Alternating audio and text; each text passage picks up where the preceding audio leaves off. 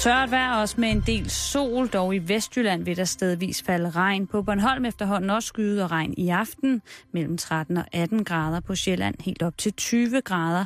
Svag til jævn vind mellem nord og sydøst. I aften og i nat skyde østfra, og i den nordlige og den østlige del af landet vil der stedvis falde regn, ned til mellem 7 og 12 grader. Du lytter til Radio 24 /7. Danmarks Nyheds- og Debatradio. Hør os live eller on demand på radio247.dk. Velkommen til Halløj i Betalingsringen med Simon Jul og Karen Strohrup. Endnu en gang er det blevet mandag, og øh, på trods af, at øh, vi skulle have haft solskin hele søndagen i går, så vi kunne øh, ligge med vores blegfede øh, torsoer og rulle rundt og snuse til pollen, så blev det øh, i dag, Karen, at vi får hovedstadsområdets ligesom øje med, er ramt af godt vejr, når vi skal sidde indendørs. Ej, nu er det faktisk lige blevet lidt overskyet. Og jeg skulle da lige til at sige, at du har da vist fået et solfilter på dine øjne i dag. Ej, jeg er jo solen. Karen, har du haft en god weekend? Det har jeg. Den har været meget stille og rolig. Nå. Hyggeligt. Øhm, jeg har ikke lavet en skid, Det lyder meget, meget, meget ulig dig. men det trængte jeg til, tror jeg. Det beroliger mig. Hvorfor? Jamen, jeg tænker, du har jo altid, du skal jo altid til noget kor, eller har en polterappen, du lige skal arrangere, eller... Der, så at du har været hjemme hele weekenden og bare tullet, det synes jeg er øh, utrolig opløftende for mit vedkommende. Ja, jamen, det er faktisk lige præcis det, jeg har gjort. Jeg Hvordan har var tullet det? rundt. Dejligt. Jeg blev helt træt af det. Jeg gik i seng klokken kvart over ni i går. Død træt. Så du, øh, har- har du brugt, føler du, at du har brugt mere energi på at, at tulle af? Fordi nogle gange, når man så ikke har nogen planer, så sker der jo det, at så stresser man. Mm, nej. Nej, jeg synes, det har været helt perfekt afstemt. Og der kan jeg jo lige sige, og det er bare sådan en, lille- en, en biting, at øh, litauiske forskere har altså forsket i, at øh, kvinder, der er stresset, de ser dårligere ud end mænd.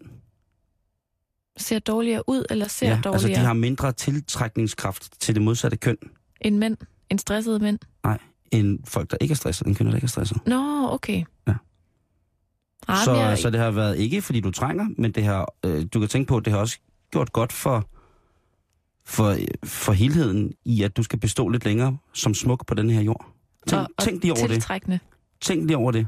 Ja, det vil jeg da lige tænke lidt over. Øh, Den her mandag, det bliver et program, hvor at vi skal øh, have lidt kort nyt. Vi skal have at vide, at øh, salt måske i virkeligheden ikke er så slemt, som folk går og tror, det er. Vi skal snakke lidt om sygefravær. Vi skal kigge på, at der er fundet en abe med blå nosser. Og så skal vi øh, snakke om, at antallet af ældre mennesker i Danmark, det er... Det kan fejre et rundt antal. Vi har slået en rekord, Vi har Simon. slået en rekord. Mhm. Så, øh, så rigtig, rigtig hjertelig velkommen til. Altså lige hurtigt, har du Ja. ja. haft en god weekend? Jamen, Jeg har haft en fantastisk weekend. Jeg har haft øh, afslutning på, på forårsturné med rockspilleri. Nå, Yes. dejligt. Og vi sluttede af i øh, Roskilde på, øh, på Gimle, mit gamle gymnasiestamværtshus. Så det var jo øh, i al sin enkelhed ganske, ganske fantastisk. Mm. Så jeg har været ude og spille rigtig meget, og så holdt vi jo morgenfest, Karen, da vi kom hjem. Holdt du morgenfest? Ja, vi, vi, Gammelfar. vi, vi hyggede lidt, og, øh, og det var faktisk sådan noget, der sluttede af, efter det var blevet lyst, og så sad jeg bare sådan op selv og, og hyggede mig, og lige pludselig så var klokken altså bare... Øh, ej, jeg tror faktisk, klokken den var noget hen af 6 halv syv, før jeg... Altså, jeg gik så sent i seng øh, søndag morgen, så, som jeg ikke har gjort længe. Og det, Karen, det kan en mand i min alder ikke holde til. Nej, det skulle jeg da lige til at sige. Ja. Hvad skete der så? Jamen, Jeg sov til middag i går. Altså, så du sov hele dagen i går? Ja, stort set. Jeg så, øh, jeg så Formula 1. Ja. Og det var ligesom, øh, jeg var meget, meget, meget, meget benovet over, at øh, en af racerholdene i det, Monacos Formel 1 havde Daft Punk på, som, øh, altså, det, de havde fået trykt deres bandnavn på, altså de kørte en reklamekampagne på en af sportsvognene i, eller en af Formel 1-bilerne. Sejt. Ja, det, var, det synes jeg var, øh, det var, der havde jeg øh, optog, ikke at jeg ikke sædvanligvis optog Formel 1. Jeg synes bare, det var svedigt at se, at Daft Punk havde købt reklameplads på en øh, Formel 1-bil. Det, det er der, altså, hvem fanden har, altså, Så- Det burde, det burde vi gøre. så, ja. Men så var der så heller ikke noget, der hed Radio 24-7 mere i de næste 12 millioner år. Nej, men så kan det jo være, at der er nogen, der vil have det helt gratis. Hvad vil jeg have gratis? Nå, men at vi ikke behøver at betale for det. I Formel 1? Ved, du, Ja. hvad, ved du, hvad det er, Karen? Formel 1? Ja, Simon, det ved jeg godt. Det var en rigtig dårlig vits. Nå, Sløj okay. vits her Ja. mandag eftermiddag. Okay, okay, okay, okay, okay. Ja, ja, fordi det tror jeg, det, det tror jeg bliver... Det bliver svært. Det bliver svært. Øh, Ikke umuligt. Ikke umuligt. Men, som sagt, en rigtig, rigtig, rigtig dejlig weekend. Skønt. Vi lægger benhårdt ud med lidt øh, kort nyt. Ah. Aha. Det, Det har været en begivenhedsrig weekend, Simon. øhm, det kan du bilde mig ind, det kan du bilde mig ind. Vi skal lidt rundt i landet, og så har jeg en lille fræk gossip-nyhed, Altså, en sladdernyhed. mm. som noget nyt i kort nyt. Helt sikkert. Den er jeg med på. Vi starter i Varde. Åh oh, ja. En 48-årig mand i Lydum ved Nørre Nebel var noget forvirret, da han vågnede klokken 4 i nat. Og det er altså i nat, Simon. Simpelthen. Han ville tage sine bukser på, men han kunne ikke finde dem. Han fandt dem dog nede i stuen, men her fandt han også andre ting, der ikke burde være i det rum. Da han så også fandt ting ude i haven, fattede han mistanke og ringede til politiet om et indbrud. En patrulje fra Syd- og Sønderjyllands politi blev sendt afsted, og tæt på gerningsstedet traf de en mand til fods. Han fortalte politiet, at han var ude at søge arbejde. Klokken 4 nat. Ja, Yes. Og mens at patruljen snakkede med manden, kom en anden mand trillende forbi i bil, og det viste sig, at de to mænd kendte hinanden. Og i bilen, der fandt de så en masse værktøj, som man bruger til indbrud osv. osv., og de her to mænd blev anholdt. Så der havde simpelthen været 20 knægte på spil. Har Simon... Simon- de været inde og prøvet hans bukser? Jamen, prøv lige Det at synes forestille jeg dig, fandme er rowdy. prøv lige at forestille dig, at det er måden, du opdager, at der har været indbrud i dit hjem på, det er for det første, at du står op klokken 4 om natten for at tage bukser på. Ja. Men det, det kan jeg jo også godt finde på. Jeg går jo i søvne. Jo jo, bevares. Og så opdager du, der er ikke nogen bukser at tage på. Der er ingen bukserne er væk. Har de stjålet alle hans bukser? Hvor er bukserne? Og så går du ned i stuen og finder ting, der heller ikke skal være i stuen. Og så videre ud i haven. Jeg tænker bare, hvad der er foregået. De, de, er, de er altså kommet ind i huset, Ja. gået op i soveværelset, hvor han har ligget og sovet ham her Ja. manden. Taget hans bukser og lagt dem ned i stuen.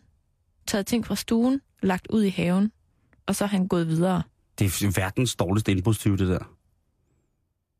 Jeg forstår hvis det, de, det bare altså... ikke. altså, øh, men hvis de bare flytter rundt på ting, det er jo fuldstændig åndssvagt. Så mister indbruddet ligesom sin, sin, sin ordlyd.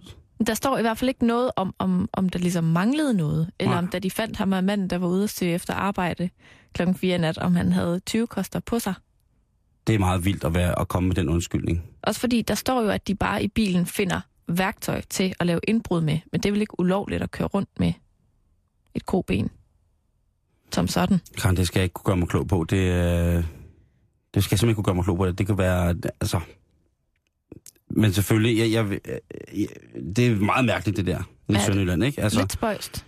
de bryder ind, øh, prøver hans, øh, de prøver ikke hans bukser, men de rykker rundt på hans ting, og så smider de det ud i haven, og så kører de. Det er meget mærkeligt. Ja.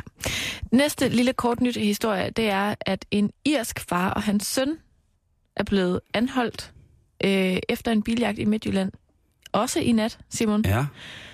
hvor at øh, det, det er et større moras. Øh, der er nogle firehjulstrækkere, der alle sammen har campingvogne sat bagpå, som de har stjålet fra sådan et campingcenter i nærheden af Herning. Det er ikke LOC, vel? Det står der ikke noget om. Det er vildt det samme, at hans far har været til campingvogn i fjolstrækker. Det er fandme gangster. Er det rimelig gangster? Anyways, Håber det så ikke. er der altså en af de her personer, som flygter fra politiet. De bliver stanset, og som så kører 100 km i timen i den forkerte retning. Altså spøgelsesbilist på motorvej med en campingvogn sat bagpå. Og hvor taler vi her? Jamen, vi er et sted i Midtjylland. Herning? Øh, Ikast? sydlig retning på motorvejen mod Brande, står der her. Ja, der giver min øh, geografi for tabt. Vi er omkring Herning. Så du siger, at panserne i Midtjylland ikke kan indhente en bil, en spøgelsesbilist, der kører 100, altså med campingvogn? Jamen, til sidst så får de sat sådan nogle sømmer ud, Mm-hmm. og det sætter en stopper for den her spøgelsesbilist med campingvogn bagpå. Var det dog sindssygt at køre spøgelsesbilist-stilen med campingvogn bagpå.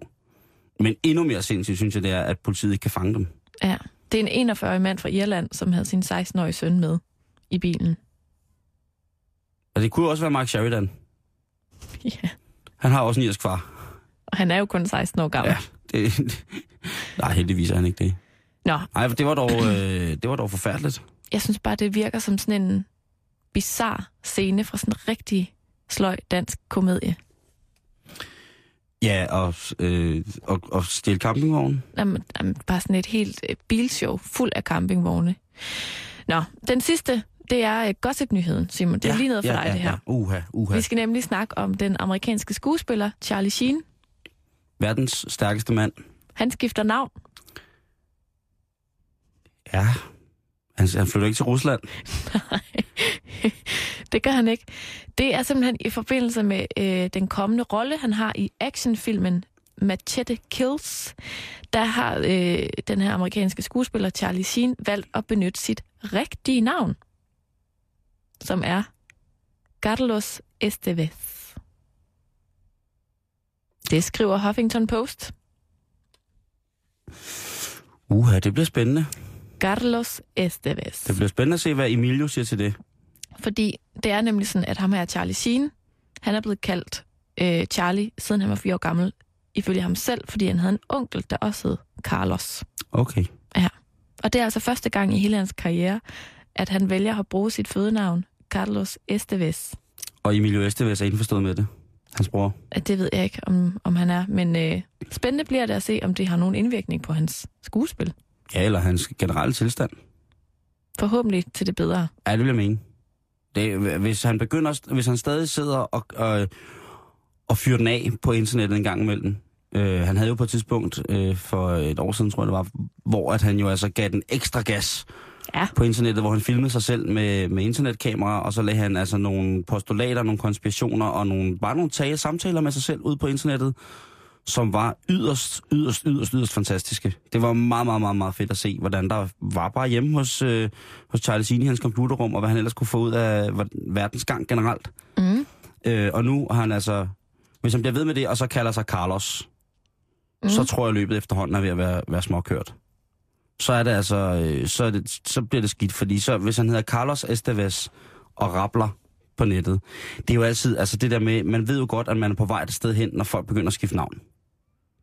Det er som om, det, det er det sidste, man kan skifte. Nå, men jeg, jeg synes, øh, at fred være med, at folk skifter navn, Karen. Ja. Det synes jeg er en rigtig, rigtig, rigtig god idé, hvis de har det rigtig dårligt med det, de hedder. Men det er stadigvæk også, at uha, tænk, øh, tænk hvis man så skifter navn også, og så påtager sig, altså hvis det bare er det yderste af den, i, altså, den identitets ting, man vil lave ved at skifte navn, ikke? Mm. Hvis man både skifter navn, og så ændrer sig fuldstændig sindssygt, ikke?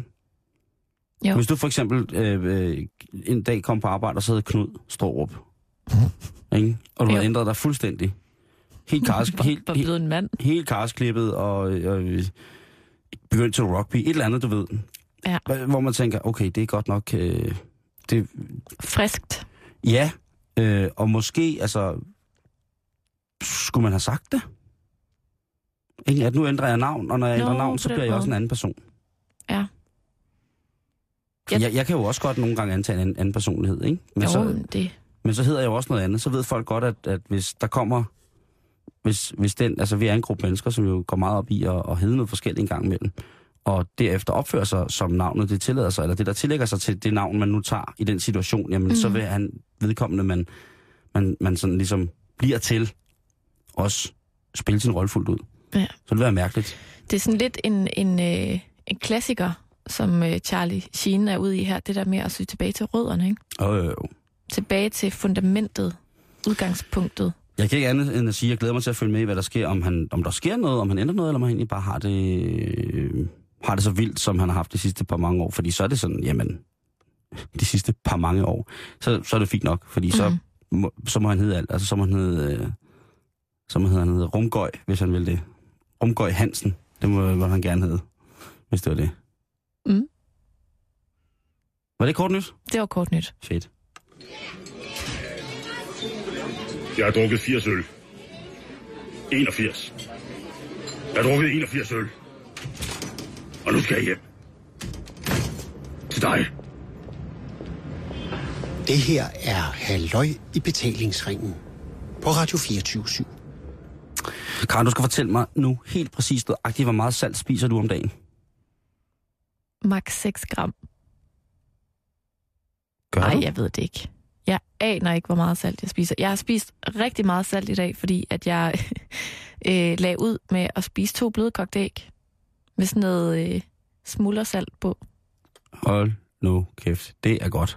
Det er så godt, og Jamen, der skal er... meget salt på. Ja, det skal der nemlig. Og, det, og man skal ikke skamme sig. Nej, Og øh, nu er det sådan, at der er kommet en øh, stor, der er blevet offentliggjort, eller publiceret, som det hedder, øh, en øh, stor øh, rapport, som har titlen IOM, som står for Institute of Medicine 2013. Den hedder Sodium Intake in Populations Assessment of Ev- Evidence, Washington D.C. Og øh, det er altså en undersøgelse, der handler om, hvad salt gør ved os. Vi har jo i tid og utid her de sidste, øh, i mange år fået at vide, at salt, det er roden til alt ondt ja. at øh, man må ikke komme for meget salt på. Men når man så sidder og ser, øh, ser et eller andet øh, program i fjernsynet, hvor at de laver mad eller sådan noget, så, så siger alle de professionelle kokke, at man skal huske at komme salt på, og man skal, al- altså, det, det er fra den ene side til den anden. Hvis man vil leve mm. sundt, må, man ikke, må, må maden ikke smage af noget. Hvis man skærer det meget, meget, meget, meget kantet op. ja, det må heller ikke koges eller steges eller noget som helst. Nej, det må jeg ingenting. Det hele det skal være tilberedes ved 18 grader i 8.000 år, og så kan vi måske spise det med, ikke, med en nål. Den her titel, den, øh, eller den her undersøgelse, den har også øh, i forhold til en dansk forsker, som har været med, stillet nogle af de øh, krav, som Fødevarestyrelsen har, har givet os mennesker omkring, hvad vi må og hvad vi ikke må med salt, har stillet spørgsmålstegn ved det. Og det synes jeg egentlig er lidt interessant, fordi at det er jo sådan, at jamen, de fleste af os spiser åbenbart ifølge Fødevarestyrelsens sådan sunde mængde af salt, den Mhm. angivende sunde mængde, som jo er omkring, øh, det var derfor, jeg blev så glad, da du sagde, at du har spist 6,5 gram, øh, hvad hedder det, vi mænd, vi får i gennemsnit mellem 9 til 11 gram salt dagligt, og kvinder får imellem 7 til 8 gram. Mændenes indtag, det vil sådan rent fysisk fylde cirka 2 teskefulde, og kvindernes, det vil fylde cirka halvanden teskefuld. Og øh, det er for meget. Altså, vi får simpelthen for meget øh, salt. Mm, Selv med de 9-11 gram, så får vi for meget salt. Nå. Også mænd. Og det er jo ikke... Øh, det er, jo, ikke- det, er jo ikke, det er jo godt, fordi at, altså, der har været mange undersøgelser, men mange af tingene, for eksempel blandt andet med, hvordan kan man spare på for eksempel folk med, med øh, for højt blodtryk, altså folk, der dør, øh, eller skal i behandling for for højt blodtryk, hjertekarsygdomme, blodpropper osv., dialysstilssygdomme. Mm. Jamen, det, det kan man ifølge Fødevarestyrelsen og alle mulige andre meget, meget kloge øh, organisationer omkring øh, menneskelig velvære. Det kan man gøre ved at sætte mængden af salt ned på en dag. Vi skal ned på omkring det, der hedder 5-6 gram salt dagligt. Altså både mænd og kvinder. øh, ja, cirka. Okay. Og det svarer til en teskefuld salt. Så det er en, en teskefuld salt. Jeg har brugt min i dag så, Ja, ja. Men, øh, for længst. jo, jo, men det er også det der med, i Danmark, Karen, der kan jeg lige så godt sige det, som det er, der skal folk, der producerer mad, ikke nødvendigvis skrive saltindholdet i deres øh, varer, som de sælger. Nå. Øhm, og det synes jeg egentlig er, er, er lidt mærkeligt. Det, altså, det er frivilligt, at man på varedeklarationen, øh, om, der, der er det frivilligt, om man vil, vil, vil skrive salt på. Nogle gange så skriver man det på som NaCl, eller sodium, natrium, natriumklorid. Det er jo den kemiske betegnelse for salt. Øhm, men, men sodium kan du også øh, få lov til at skrive på. Og det er sådan, at hvis man øh, har 1 gram natrium, hvis der bare står natrium på, Mm. så skal det ganges med 2,5 for at få mængden af salt. Så man kan jo godt komme salt i, og så kalder man det natrium, og så skriver man, jamen der er kun 1 gram i af, af, af- af natrium, og så skal man så sige, nå, men det er jo fint, der er jo ikke noget salt i, men man skal så gange det for at få, øh, gange med 2,5 for at få den reelle mængde af salt. Ja. Ja. Det er øh, lidt en ting, som jeg synes er mærkeligt, at øh, er forbigået os, når vi nu har hørt så meget om sukkerafgiften og fedtafgiften, Ja. øh, at salt på den måde jo også er en stor sønder i det her. Men, d- men den rapport, du så har fundet i dag, den siger jo så det modsatte, eller hvad? den siger, at øh, der ikke er som sådan noget videnskabeligt belæg for, at vi som gennemsnittet øh, med det saltindhold, vi spiser, har det, øh, har det helt forfærdeligt, eller får det mere forfærdeligt. Og mm-hmm. det er så en undersøgelse, der er lavet i Amerika. Den er ikke lavet på danske forbrugere, den er lavet på amerikanske forbrugere. Er den, er den betalt af et saltfirma? Jeg skulle lige til at sige, at øh, lige, lige nu der går de rundt på Læsø syd, syd, syderierne på Læsø, går de rundt i, øh, i guldkapper, Ja. og alle deres små øh, i- hvad hedder det, heste, de islænderheste, de har på, på Læsø, de er, har fået hesteskoplatin. Jeg ved det ikke. Øhm, overlæge som øh, Niels, øh, Niels Gravdal fra Rigshospitalet, fin, Rigshospitalets Finsens Institut, som har forsket i det her, hvad salt betyder for kroppen i 20 år, han siger, og jeg citerer, de danske myndigheder vil have hele befolkningen med på at spise mindre end 5-6 gram salt om dagen, men undersøgelsen kan hverken bede eller afkræfte, at der er fordele forbundet med det Nej. personer med for eksempel øh, hjertesygdomme, de kan have øh, altså, f- decideret forværre deres øh, øh, situation, hvis de nedsætter deres saltforbrug øh, til under det anbefalede på 5-6 gram dagligt. Mm. Det synes jeg er ret vildt.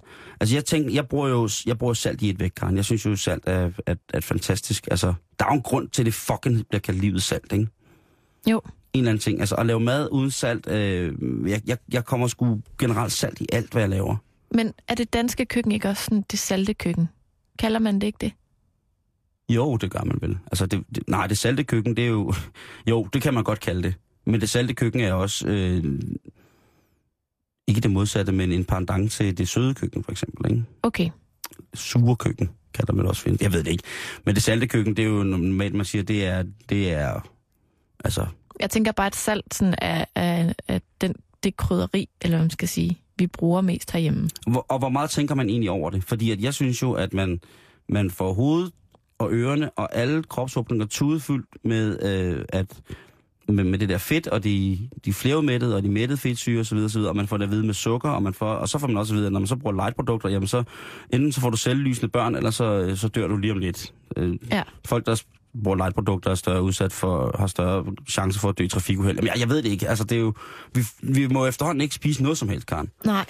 Og jeg vil da med 100% sige, at øh, langt de, fleste, langt de fleste dage i mit liv, der bruger jeg over to teskefulde salt. Og er det så, er det, er det, hvis det for eksempel er sådan noget flagesalt, så fylder det jo ikke så meget. Altså så, så to, så Gud to, nej, det gør det jo ikke. så to teskefulde jo ikke så meget for eksempel. For det Nej. skal vi ligesom knuse først. Men hvis, hvorimod, hvis du har helt fint salt, eller sådan opvaskemaskinsalt, øh, Bruger så, du meget af det? Ikke for at være kulhøen, men noget, det opvaskesalt, man, man køber, det kan man sådan set fint bruge i mad, hvis det endelig er, tror jeg. Nå, okay. Øh, men nej, jeg bruger ikke fint salt. Øh, jeg, er rigtig, jeg er bedre til at dosere med, med grovere typer, salttyper, lad mig sige det på den Mm. måde. Øh, men sådan kan man jo også se på det. Jeg synes bare, det er sjovt, at, at nu har man altså fået at vide, at det hører jo helt klart ind under nogle af de der fareparametre i vores, øh, i vores fødevarer, ikke?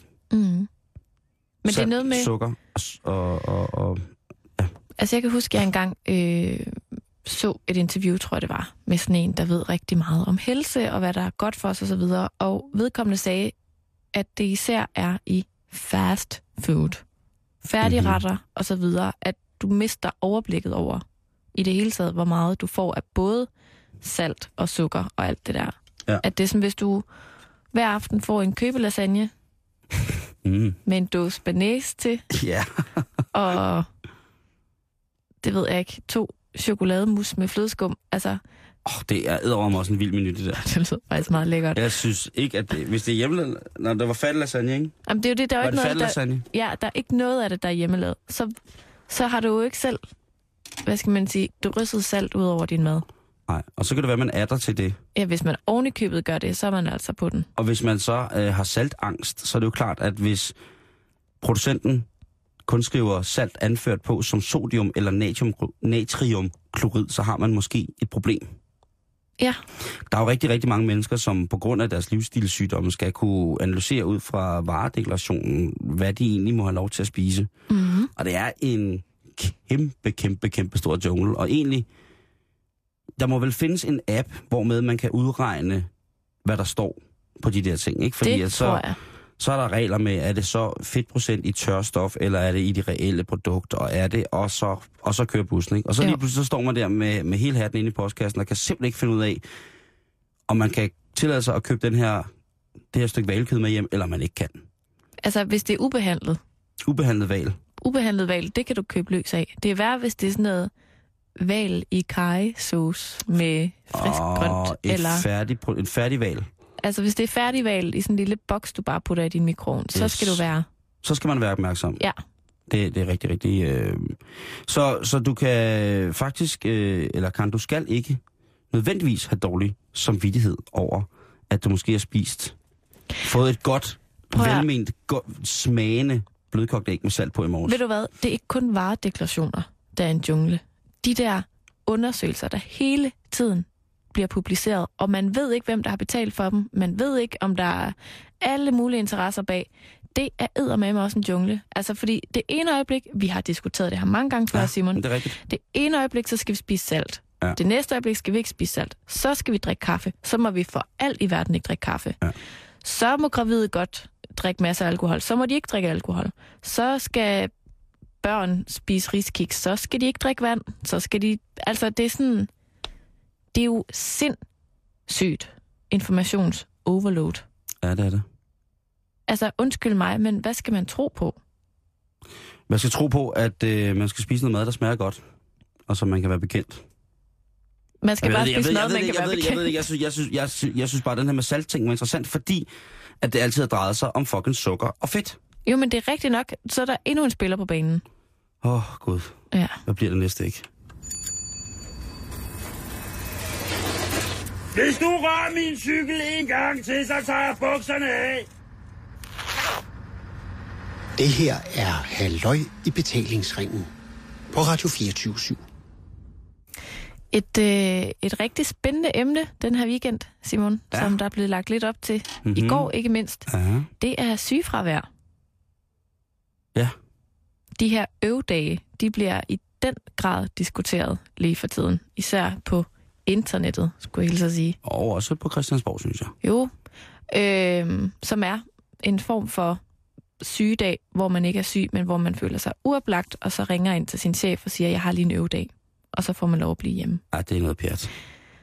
Det synes Joachim B. Olsen også. Er, er jeg enig med ham i noget? Jeg synes også, du har sådan en lille, flot stanjolhat på. lige Har jeg nu. det? Er mine øjne ved at forlade hinanden? Nej, men, men det, det er en anden diskussion. Okay. Fordi at jeg tænker bare, jeg kender også nogen, der er sygemeldt. Og det er ikke særlig sjovt, når Nej. Nej. man er syg, Nej, nej. og man egentlig bare gerne vil på arbejde. Men noget, jeg synes, Jeg der havde er også lidt... en uge sidste uge. jo. Ja, men det er nederen. Jamen, det er totalt nederen. Men forskellen, altså på det, vi skal snakke om lige om lidt, tror jeg, og måden du var syg på, det var, at du, du var virkelig, virkelig syg. Ja. Altså, vi har jo en regel her i programmet, der hedder, hvis man har feber, så bliver man hjemme. Ja, det er rigtigt. Og noget af det, jeg synes, der er lidt interessant, som der bliver lukket op for i den her diskussion mm-hmm. omkring de her øvedage, Mhm. Ja. ja. det er arbejdsmiljøet. Okay. Altså det her med, når folk de melder sig syge, fordi de har et rigtig lortet arbejdsmiljø. Det er jo forfærdeligt. Det synes jeg er rigtig godt, at vi får diskuteret. Det synes jeg også. Det, øh, jeg kan ikke være mere enig. Jeg synes, det, det er... Ja. Så faldt jeg så over en, øh, en, øh, en lille historie om, at øh, man i Odense Kommune har fået en rigtig god idé i forhold til at nedbringe sygefravær. Og først tænkte jeg, what? Men det viser sig, at det hjælper rigtig meget. Her ringer chefen simpelthen til medarbejderne, når de er syge. Det er jo Chris i Chokoladefabrikken. Jeg er bare, bare omvendt, ikke? Ja, det er selvfølgelig rigtigt. Så, så, så øh, når medarbejderne er syge i en længere periode, så ringer chefen til dem med jævne mellemrum og lige hører, hvordan det går, og om vi snart kommer på arbejde igen. Ja. Og det har simpelthen betydet, at sygefraværet det er faldet helt vildt. Og faktisk er det så stor en succes. Man har bare eksperimenteret med det her i en lille del af Odense Kommune, og nu breder man det faktisk ud til hele kommunen. Og det, det, der- det de har valgt at bruge, det er en 1-5-10-ordning. Der må du så oplyse mig. Ja, det skal jeg gøre. Og det betyder egentlig bare, at chefen ringer hjem til den syge medarbejder på den første og den femte og den tiende øh, sygemeldingsdag. Ah, det er nemt nok. Det er... Men det jeg så først tænkte, Simon, det var, altså, at jeg tror også, jeg ville have det lidt nederen, hvis jeg var syg. Og min chef så lige ringede og sagde, hvad så? Det, det er meget at gribe ind i... Er du syg stadigvæk, Simon? Er du, er du sikker på, at du er syg? Altså, det, hvis det, ens chef er ens bedste ven, så er det jo rigtig rart, ikke? Men hvis man er i en virksomhed, hvor der er, øh, lad os sige, altså, hvis det er en, li- en lille virksomhed, fat i, det, ikke? Men hvis du er i en virksomhed, hvor der for eksempel er over 2.000 medarbejdere, ikke? Og man kun har mødt din chef én gang. Man har kun set chefen afbildet i lille sort, sort og hvid i foreningsbladet, ikke? sort hvid billede, og så, altså, så, er det det, og så ringer han lige og siger, ja, det er chefen selv, chefen, direktøren for det hele. Ja. Hvordan har du det? Er jeg det vil lidt vildt? lægge røret og skrine på. Men det, det, jeg så har fundet ud af, det er, at det selvfølgelig ikke er sådan, det foregår. Åh, oh, okay. Er det sekretæren, der ringer op? Nej, nej. Der, er- der er øh, en øh, kvinde, økonomidirektør i Odense Kommune, der hedder Bente Monsen, hun udtaler, at det overhovedet ikke handler om at presse medarbejderne til at gå på arbejde, selvom de ikke er helt raske, men at de spørger ikke sådan ind konkret til, og hvorfor er du så ikke på arbejde? Nej, Simon, her kommer det smarte. I stedet for så ringer hun som chef og siger, hvad kan jeg gøre for, at du kommer tilbage på arbejde? Det, det er simpelthen... Hvad kan jeg gøre for dig, sådan så at du har lyst til at komme tilbage på arbejde? Mm. Lidt hurtigere. Og så siger du, nu er du chefen, og så er jeg patienten. Det kan vi godt sige. Så ringer du, og så siger, tager jeg Hej telefonen. Simon, Hej, det er chefen. hej, Karen chef. Øh. Som jeg aldrig har mødt. Hvordan, øh, hvordan har du det? Og men det... Jeg savner min arbejdsplads.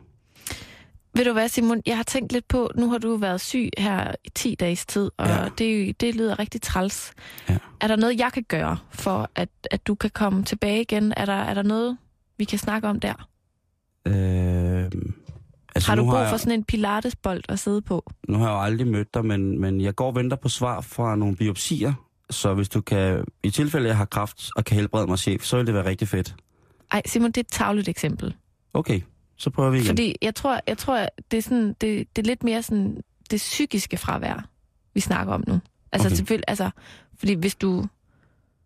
Altså det, hvis, lad os sige, at du går og venter på nogle biopsier, Mm-hmm. og derfor er ked af det, og derfor er nødt til at blive Mm. hjemme af Jo, den men- grund. Det er jo. jo egentlig fair nok, kan man sige. Det er jo noget andet, hvis du lå og var helt vildt syg. Men så, Øhm. så er der en grænse for, når de ringer. Jamen, det ved jeg faktisk ikke. Men, men så kunne man jo Så er sige, reglen endnu mere mærkelig. når hvis du siger, jeg går og venter på nogle biopsier, Mm. Og så siger jeg, okay, øhm, hvad har du brug for, at jeg kan gøre for, at du kan holde ud og være på arbejde, selvom du går og venter på de her svar? Det er jeg faktisk ikke i stand til at, at vide lige nu, men tusind tak, fordi du ringer. Jeg tror, jeg lægger mig ned igen. Okay, Du kan også prøve at ringe igen. okay. Hej Simon, Hvem, hvem snakker jeg med? det er Karen, din chef. Gud, hej. Karen Stroop, Hej, chefen. hej. Hej. Hej, hvordan går det med dig?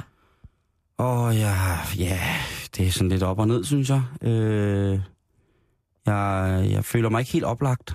Nej, Jeg føler, at, øh, jeg føler, at, at der på arbejdspladsen er, øh, er en øh, er lidt modstand. Jeg synes ikke, at vi... vi jeg synes ikke, at... Jeg, jeg føler ikke, at jeg hører hjemme øh, på den måde, lige pt. i vores projekter. Mm-mm. Jeg har det svært. Øh, jeg sover dårligt. Øh, jeg spiser meget slik. Øh, alt for meget salt. og jeg har fået for meget salt, tror jeg også. Jamen øh, Simon, har du lyst til at komme ind og tage en snak om det? Dig og mig, og måske hvis du har lyst til at have en bisider med eller et eller andet, så kan vi tage en god snak om det. Ja, så kunne vi eventuelt snakke om, hvad du skulle sige til min bisættelse. En bisider? Nå, altså ja. Ah, en, du har med. ja, En ven. En tillidsmand. Whatever. Ja, ja det, kunne, det kunne også godt være, at det var en god idé. Øhm, men jeg er bare så træt lige for tiden. Prøv at Der er Simon, mørkt over det hele. Simon, jeg synes, det er en lidt svær leg, fordi jeg ikke er chef. Altså, det er svært at vide, hvad jeg skal sige konkret. Nå, men, jeg, jeg, jeg, men hvad tror du, cheferne synes? Jamen, jeg tror da også, de synes, det er svært. Hvis men... men, de lige pludselig skal til at tage personlig action ja. på, øh, på, deres, på, deres, hvad hedder det, øh, på deres medarbejdere, på den Ja. ja. måde. Jeg synes jo, det er en fin ordning, men jeg synes også, at det er jo... Der er jo nogle firmaer, som er simpelthen så store, så at øh, det vil være... f- Altså, hvor chefen jo på ingen måde har en personlig relation til ja. Ja. de mennesker, som der arbejder for dem. men er der så sådan lidt en, en, lidt en, en mellemleder måske, der kunne gøre det? Men det kunne også godt være. Jeg ville jo helst, at det var en, en kollega, som man havde noget til fælles med også. Ja. Det andet der, det synes jeg, øh, det, det synes jeg er, er, er sindssygt pres. Ja. Øh, og jeg vil føle mig nødsaget til at skulle, øh, på trods af, af lettere skavanker eller øh, psykisk dårlig arbejdsmiljø, ville jeg føle mig tvunget til at skulle på arbejde, hvis det var, at en chef ringede til en og spurgte, om der var noget, vedkommende kunne gøre for, at man kom tilbage. Ligegyldigt hvor smedende chefen blev, det kan chefer jo godt blive. Mm. Så chefer kan jo nemt antage øh, en rolle som værende nogle mennesker, som gerne vil have en stor plads i ens øh, personlige liv, ud fra ens arbejdsliv, hvor chefen måske bare kun betyder enten, du har et arbejde, eller du har ikke et arbejde. Ikke? Hvis Jo. jo. lige pludselig er en chef, der ringer for et middelstort firma, som man ikke har haft noget med at gøre nogensinde mm. før, Ja. små firmaer, lad os sige op til 50 mand, ikke? hvor man måske har en daglig gang og et åbent kontorareal øh, areal og sådan nogle ting, og så, hvor man ligesom har en, en daglig kontakt med hinanden. Mm. Jo, jo, selvfølgelig, der tror jeg da godt, og der tror jeg sgu også, de fleste ville gøre det, sådan almindeligt. Hvis man havde en nøglemedarbejder, som var syg, så tror jeg jo også, at hvis man arbejder sammen, tæt sammen i et lille firma, så tror jeg også, at helt automatisk, at på et eller andet tidspunkt ville chefen for det hele jo nok ringe. Ja. Men sådan kæmpe store firmaer, hvor der er utrolig mange ansatte, og hvor man ikke har noget personligt relativ til, til sin chef, så vil jeg føle, at det var en overskridelse af alle former for intims- og privatsfæres Ja. ja. regler, at chefen ringer og spørger, hvordan man har det, og var der noget, han kunne gøre for en. Jeg tror faktisk, jeg vil have det lige omvendt, Simon. Jeg tror, jeg vil synes, det var en anerkendelse. Ikke et, ikke et skæld ud, og ikke en, en anklage om, at man pjekker, men mere en sådan, hey, hvad, hvad kan jeg gøre for, at du kommer tilbage på arbejde? Jeg anerkender, at du er sygemeldt, der er noget i vejen. Øh, hvad, Kom og tjene penge til mig. når man kommer og får dit liv tilbage, Jamen Karen, hvad nu hvis det er et psykisk problem? jamen så må man, man bliver, uanset hvad, bliver man jo for, nok nødt til at tage en snak med sin chef om det på et eller andet tidspunkt. Men Det er der jo Inden man Det får er jo- sparket, jo... inden man bliver fyret, når man har været sygemeldt i tre 90% måneder. Af, tror jeg, at danske medarbejdere tror jeg ikke gider at snakke med deres chef om deres psykiske arbejdsmiljø. Der tror jeg, det er en tillidsmand, som man kommer ind til, og så kom- havner man i noget, noget mellemlederfekundik, og så er man færdig, og så er, det lige, så er det sådan set lige meget andet, end at der løber en note op til chefen i, og direktøren for det hele, at den og den øh, medarbejder er utilfreds med sin situation, hvad kan vi gøre? Nå, men sådan som situationen er pt. i arbejdsmarkedet, så kan vi nok godt finde en substitut i de der store firmaer.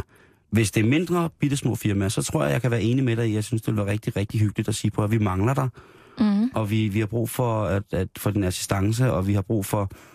Øh, og jeg, jeg skal ikke kunne sige, hvad antallet af en stor virksomhed er, og hvor pe- person, personligt øh, folk de relaterer sig til deres chef. Mm. Men sådan nogle store firmaer, virkelig, virkelig store firmaer, så tror jeg ikke, at det vil være fedt, at chefen ringer til en for at spørge, hvordan man har det. Om det vil jeg ikke i hvert andet- fald ikke synes. Om ikke andet, så i hvert fald sidste år, der faldt sygefraværet i Odense Kommune med næsten 10 procent, som er en besparelse på 37 millioner kroner. Det, er jo, det kan ikke blive federe. Altså det, ved, at, at chefen ringer på den der 1-5-10-trins ting Mm. og lige hører, er der noget, vi kan gøre? Har du brug for lige at gå en time tidligere, eller skal du have en, et Mm. bedre, nogle flere pauser, eller whatever? Jeg ved det jo ikke, jeg er jo ikke chef. Men hvis den model kunne trækkes ned over alle virksomheder, kommuner, organisationer Mm. mm. som sådan, så ville det være simpelthen så lyksaligt. Og det kan jo også godt være, at, at Odense Kommune er et sindssygt fedt sted at arbejde. Det lyder som om, at de har nogle dygtige ledere. Så synes jeg, at øh, Odense Kommune de skulle tilbyde andre ledere, der sidder i samme situationer, som har samme grundlag for at arbejde, samme firmastruktur, om man så må sige, Mm. at komme ned og få nogle eksempler på, hvordan det fungerer. Så, fordi det, jeg kan da ikke forestille mig andet end det, at det er fantastisk, men som sagt, når ens chef ringer til en, Karen, Ja. en chef, man aldrig nogensinde har mødt, eller kun set sådan nede fra, fra sommerfesten, hvor man sad sammen med de 2.000 andre medarbejdere, stå på talen, stå på talerstolen og fortælle om, hvor godt firmaet har det, og hvor, hvor glad han er for medarbejderne og sådan nogle ting og sager. Ja. Øh, jeg ville synes, det ville klæde rigtig, rigtig mange chefer, som har meget, meget, meget store firmaer, at komme på fornavn med alle deres medarbejdere. Men det er selvfølgelig måske heller ikke noget, man kan kræve af folk, at de skal kende 2.000 ansigter og navne, vel? Ja. Men det er, jo, det, er jo, det er jo det der... Det er lidt i samme båd som med, med chefen til, til, til julefrokosten, der lige pludselig spørger, hvad hedder du? Øh, ja, jeg hedder... Nå, okay. Har du børn? Hvordan har de det? Altså, det, det er som om, at jamen, fordi jeg er chef, så må jeg godt spørge dig om... Fordi jeg er en autoritet, fordi jeg det øh, i sidste ende nok kommer til at være det, som dit liv afhænger af, mm. så kan jeg tillade mig at spørge om alt, og må gerne alt. Jeg synes, at, at man skal ringe, hvis man har lyst og føler for det. Og ikke fordi det bliver en regel, hvis man Ja. ja. bekymrer sig om sine medarbejdere. Men jeg synes, at, øh, at, at i de der kæmpe store firmaer, hvis chefen lige pludselig ringede, jeg synes, det ville være... Det ville, det ville virke så fake. Hvis jeg arbejder i sådan en stor koncern, ikke? Mm. Altså, hvis jeg arbejdede for eksempel som morgenopsætter i Netto, og jeg lige pludselig havde nogle dage, hvor jeg ikke kunne komme på arbejde, lige pludselig ringede chefen fra Dansk Supermarked AS til mig og spurgte, hvordan det gik, ikke? Men det tror jeg heller ikke, han ville. Jeg tror bare, at butikslederen måske vil gøre det. Nå jo, men hvis, det kan også godt være, men det vil jeg så stadigvæk synes var mærkeligt.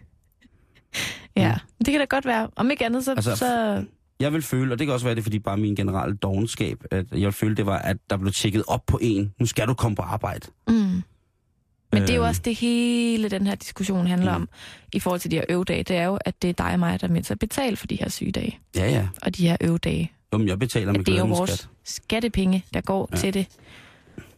Men altså, om ikke andet, så øh, tror jeg, at vi har fået sat gang, ikke os to, men, men os alle sammen, medierne, har fået sat gang i en vigtig diskussion, synes jeg, om arbejdsmiljø. Jamen, jeg skal bare lige finde... f- Altså, det der med, at... Ja, øh, og hvordan det påvirker mængden af sygedage i det offentlige, først og fremmest. Ikke? Ja. jo, men altså, helt sikkert, at... Men, øh, generelt, ikke? Jo, det For burde, helvede. det burde være, synes jeg, en, sådan det, noget af det vigtigste som leder eller chef i en virksomhed, at ens medarbejdere har det godt. At, at det psykiske arbejdsmiljø spiller. Og det kan man jo gøre på mange måder, men igen, så er der jo så stor forskel på store og små firmaer, ikke? Jo, Jeg tror, der er... Øh, jeg tror, der er rigtig, rigtig, rigtig mange af de store kooperativer, som har, som selvfølgelig bliver nødt til at have en meget, meget stringent, øh, string- stringent forhold til, til arbejdsfravær, ikke? Og, og kan man, altså der, der vil selvfølgelig altid være forskellige stykker nøglepersonel, som man sikkert kalder det, som vil have en større frihed i forhold til at kunne, øh, kunne begå sig med for- noget så hum, hum, humant som mit psykiske arbejdsmiljø tynger mig. Hvad kan vi gøre for det? mm. Øhm, og så tror jeg, der er andre steder, hvor at, øh, det er vind eller forsvind. Ikke? jo men sådan er det jo. Men jeg håber, jeg håber da, at, øh, at, øh, at det åbner, at det har åbnet en dialog, ikke? og det vil jo altid være en dialog, men jeg tror også godt, hvis man skal være helt realistisk, så tror jeg, at øh, jeg, jeg tror mange af, af de, de store firmaer, store gamle, velrenommerede firmaer, jeg tror, at sådan en undersøgelse der, det tror jeg, de, de, de nikker ja til, når den kommer, hvis de ikke selv skal betale for den, og så bliver den lagt i en skuffe sammen med brillegodtgørelse og slid på skoene og fælles cykelpumper. Og, Barnets første sygedag. Lige præcis, ikke? Sy- sygt. Jeg har barn sygt skuffen, ikke? Jeg tror, der, der kommer den hen, hvor det ligesom er, ja, okay, det må jeg da gerne lade en undersøgelse, men, men vores firma kører, som det altid har gjort, så det gider vi sådan set ikke at lave om på. Og Men tænk, hvis de også kunne spare 37 millioner, ligesom Odense Kommune. det, er jo det, det er jo det argument, som var aller, aller tungest jo. Ja, det er jo, hvis det er der da er værd at tage penge, med. Det er, hvis der er penge at spare, ikke? Jo, Øh, men hvis de så sparer 37 millioner, hvorfor skulle de så ikke bare bruge øh, en af de millioner på ansat, en som kunne ringe på chefens vegne og ringe og spørge, og være, var en rigtig god, rigtig god til at snakke i telefon, rigtig god til at snakke med folk, og sådan en arbejdsven, en arbejdspsykolog. kontorvennen. Ja, eller en arbejdsmiljøpsykolog for eksempel kunne det også være, ikke? Jo, Som så øh, kunne sætte sig ned og snakke med folk. Ikke? Det kunne da godt være, at det var, det var en god idé. Jeg synes, jeg synes tiltaget er, er fantastisk for Odense Kommune. Jeg synes, øh, og dialogen er jo spændende. Mm. Øh, men jeg tror også bare, at... Øh, jeg tror, der skal mere til, og, og, og det er svært, når, når, når jeg umiddelbart kan se, at jeg tror, det er besparelsesparametret, som vejer tungest i forhold til, hvorfor man skulle gøre det her. Jeg bliver jo, jamen Karen, det, jeg er jo gammel og sur og træt nogle gange. Du er Og- lidt pessimistisk, synes jeg. Jo, jo, men altså, når det bliver money over bitches, så bliver jeg bare lidt kedelig. Altså, så Ja. ja. synes jeg, altså, Men det er jo dejligt, når tingene går op i en højere enhed. Altså, at en glad medarbejder er en billig medarbejder. Altså, det er da win-win. det er da top win-win. Altså, at det er sådan... Jeg går ud fra, at når de har mindsket sygefraværet, så er det også fordi, der er nogle medarbejdere, der har lyst til at komme tilbage Jo. på arbejde. De kan jo bare blive væk. Ja, og sige, det- fuck dig, chef. Det er fint, du ringer, men jeg, jeg kommer ikke tilbage. Men så kan det nok også kunne være, så siger chefen, ved du hvad, tak for nu. Jamen, det kommer så ikke ind på, hvor man er ansat og sådan noget, men bare lige mm. Mm. kan det. Og sådan Men hvis det noget, er en kæmpe, kæmpe stor koncern, ikke? Ja, men det siger du jo. Så er det lige meget. hvis det er en lille bitte, bitte koncern, og man er nøglemedarbejder, så vil man nok have ringet alligevel, fordi man nok på en eller anden måde har et andet kollegialt ting, ikke? Jo. Hvis man ligesom siger, at alle firmaets assets og alle firmaets former for kompetencer sidder i et lille rum sammen, og vi er 20 mennesker, som kan det her til punkt og prikke. Hvor det ligesom, øh, ja, der er selvfølgelig forskellige titler, men ellers i forhold til, at jamen, i et stort firma, så vil hver af de mennesker, der er i det lille firma, repræsentere en afdeling. Jamen, jeg forstår dig. Øhm, men spændende og godt, den kommer med. Mm. Skal jeg så ringe til dig, når du er syg? Jamen, jeg er jo aldrig syg. Nej, Mm. det passer ikke. Sjældent. Jeg har et godt immunforsvar, Simon. Ja, det har du. Det må man sige. Det værre med det psykiske arbejdsmiljø. Ja. Måske kan jeg bede Jacob om at ringe til dig en gang ud. Ved du ikke nok? Eller få Mads eller Michael til at ringe. Jo, det... det, det Jørgen Ramskov. Jeg får chefen for det hele til at ringe til den gang imellem for at høre, hvordan det går. Tak. Øh, går her i, i Galehus. Ja, så, så er det sidste tøj brændt, og jeg har ikke mere. Og jeg skal sådan på toilettet. Vil du ikke godt være sød og hjælpe mig? Simon, Karen, der er ikke så lang tid igen. til jeg skal herfra. til det er slut, til jeg skal... Og ved du hvad? Danmark har Du skal slået huske at tage lyst på til min begravelse. lyst. Ja. Hvorfor? Ja, fordi jeg vil ikke have sådan noget sort noget til begravelsen. Et hvidt hørsæt. Nej, men bare En nogle glade, klassiker. nogle glade farver. Jeg vil godt have de der fest, dine festbukser. Dem der, du, De blomstrede bukser. dem med alle farverne på. Dem okay. skal Okay. du i hvert fald have på. Det skal jeg nok. Sejt. Men Simon, vi har simpelthen slået en rekord herhjemme. Har vi? Yes. Der er Yes. nu over en million danskere i alderen 65 plus. Vi har rundet en million. Sådan. Jyllandsposten har lavet en kæmpe stor undersøgelse i dagens avis. Og jeg vil gerne lige starte med at sige, at vi er før i det her program blevet beskyldt for aldersfascisme. Ja, men vi bliver beskyldt for rigtig meget af det her program. Det er vi. Og jeg vil bare gerne lige understrege, at her i programmet, der Ja. ja. skatter vi de ældre. Ja, Så hvad vi plejer at sige, erfaring, er en åbenbaring. lige præcis. Lige præcis. Så det her, det, det handler ikke om, at gamle mennesker er, er nogle grå gamle nogen. Ja, men, men gamle sure idioter, de skal også bare fuck af. Ja, eller... Ja, men når det bliver sådan noget mavesurt noget, så, og, øh, og, og vi respekterer ikke øh, generationen, der forsvarede os mod tysken og sådan noget. Altså, rolig nu. Ja, okay, fair nok. Ja, Ikke? Anyways, vi bliver ældre og ældre, og det er simpelthen... Vi, det, det accelererer helt vildt derudad. Hvad skal det sige? At på nogle tidspunkt, så bliver vi ældre hurtigt. Det kan man godt, det kan man godt sige. Ja. For bare 100 år siden, der døde herre og fru gennemsnitsalder, inden de nåede at fejre deres 60-års fødselsdag. Ja. Er det ikke vildt? Jo, altså det... Jeg tror sgu også, der er mange, som tænker, det vil jeg nok også gerne gøre. Okay. Så, så kan man jo gøre noget ved det. Ja, Kan ja, man jo. sige. Jamen, altså, Karen, Men, Karen, men altså, altså, af naturens veje. Ja, ikke? lynet slog ned i dem. Øhm... Faldt i en elv. for eksempel, Folk over som man jo 60, gjorde for for 100 år siden. Der faldt folk med Der er jo mange elve Ja, for sig. i Danmark. Store flåde. Nej, men jeg har lavet sådan en lille oversigt for dig, sådan, så du kan se, hvordan at vores vækst ligesom accelererer Fedt. derudaf. Ikke? Yes. I 1912, der kunne en nyfødt dreng se frem til at leve i gennemsnit 56,2 år, Ja. og en pige 59,2 år. 50 år senere, i 1962, kunne en nyfødt dreng ku- se frem til at leve i 70,4 år, Okay. og en pige 74,4 år. I 1987 kunne en nyfødt dreng se frem til at leve 71,8 år, og en pige 77,7. Og sidste år i 2012, der kunne en nyfødt dreng se frem til at leve 77,9 år, og en pige 81,9. Ja. Og nu ved jeg, Simon, at du tænker, ej, men det er simpelthen for mange tal. Nej, Giv mig ja. lige et ordentligt eksempel. Giv mig lige et ordentligt eksempel, For Karen. eksempel overført på kongehuset. Åh, oh, ja. Yeah. Ikke? Jo, det må vi huske. Så her er statistikken overført til kongehuset. Ikke? Yes. Da dronning Margrethe hun blev født i 1940, der havde hun udsigt til at blive 65,8 leveår. Hun har levet over evne allerede. Ja. Hendes første fødte søn Frederik, han kom til verden i 1968, og dengang der viste statistikken, at han, hvis han fulgte gennemsnitsdanskeren på dette felt, kunne blive 70,7 år.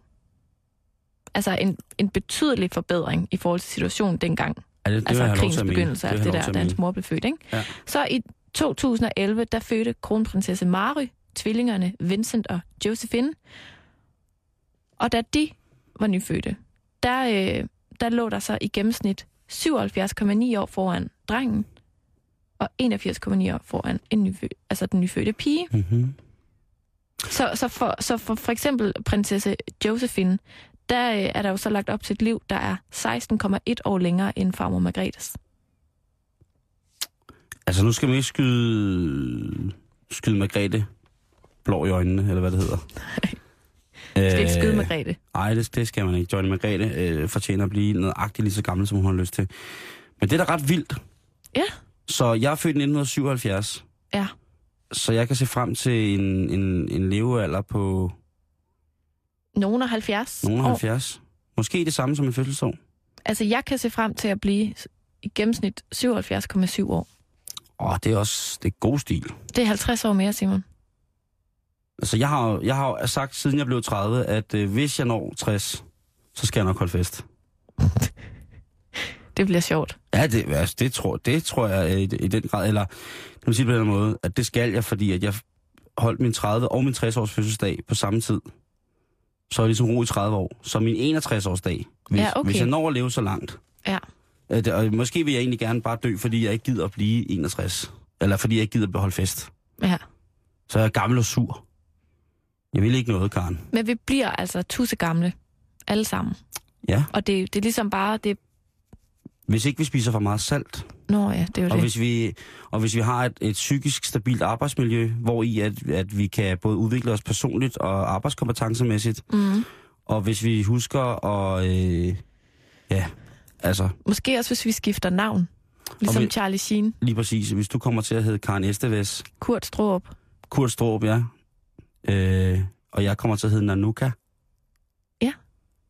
Simon Pia, Ja, hvad? Jul, Pia, øh, Johnny Rine har jeg jo, jeg har jo seriøst gerne vil hedde Johnny Rine på et tidspunkt. Jonja.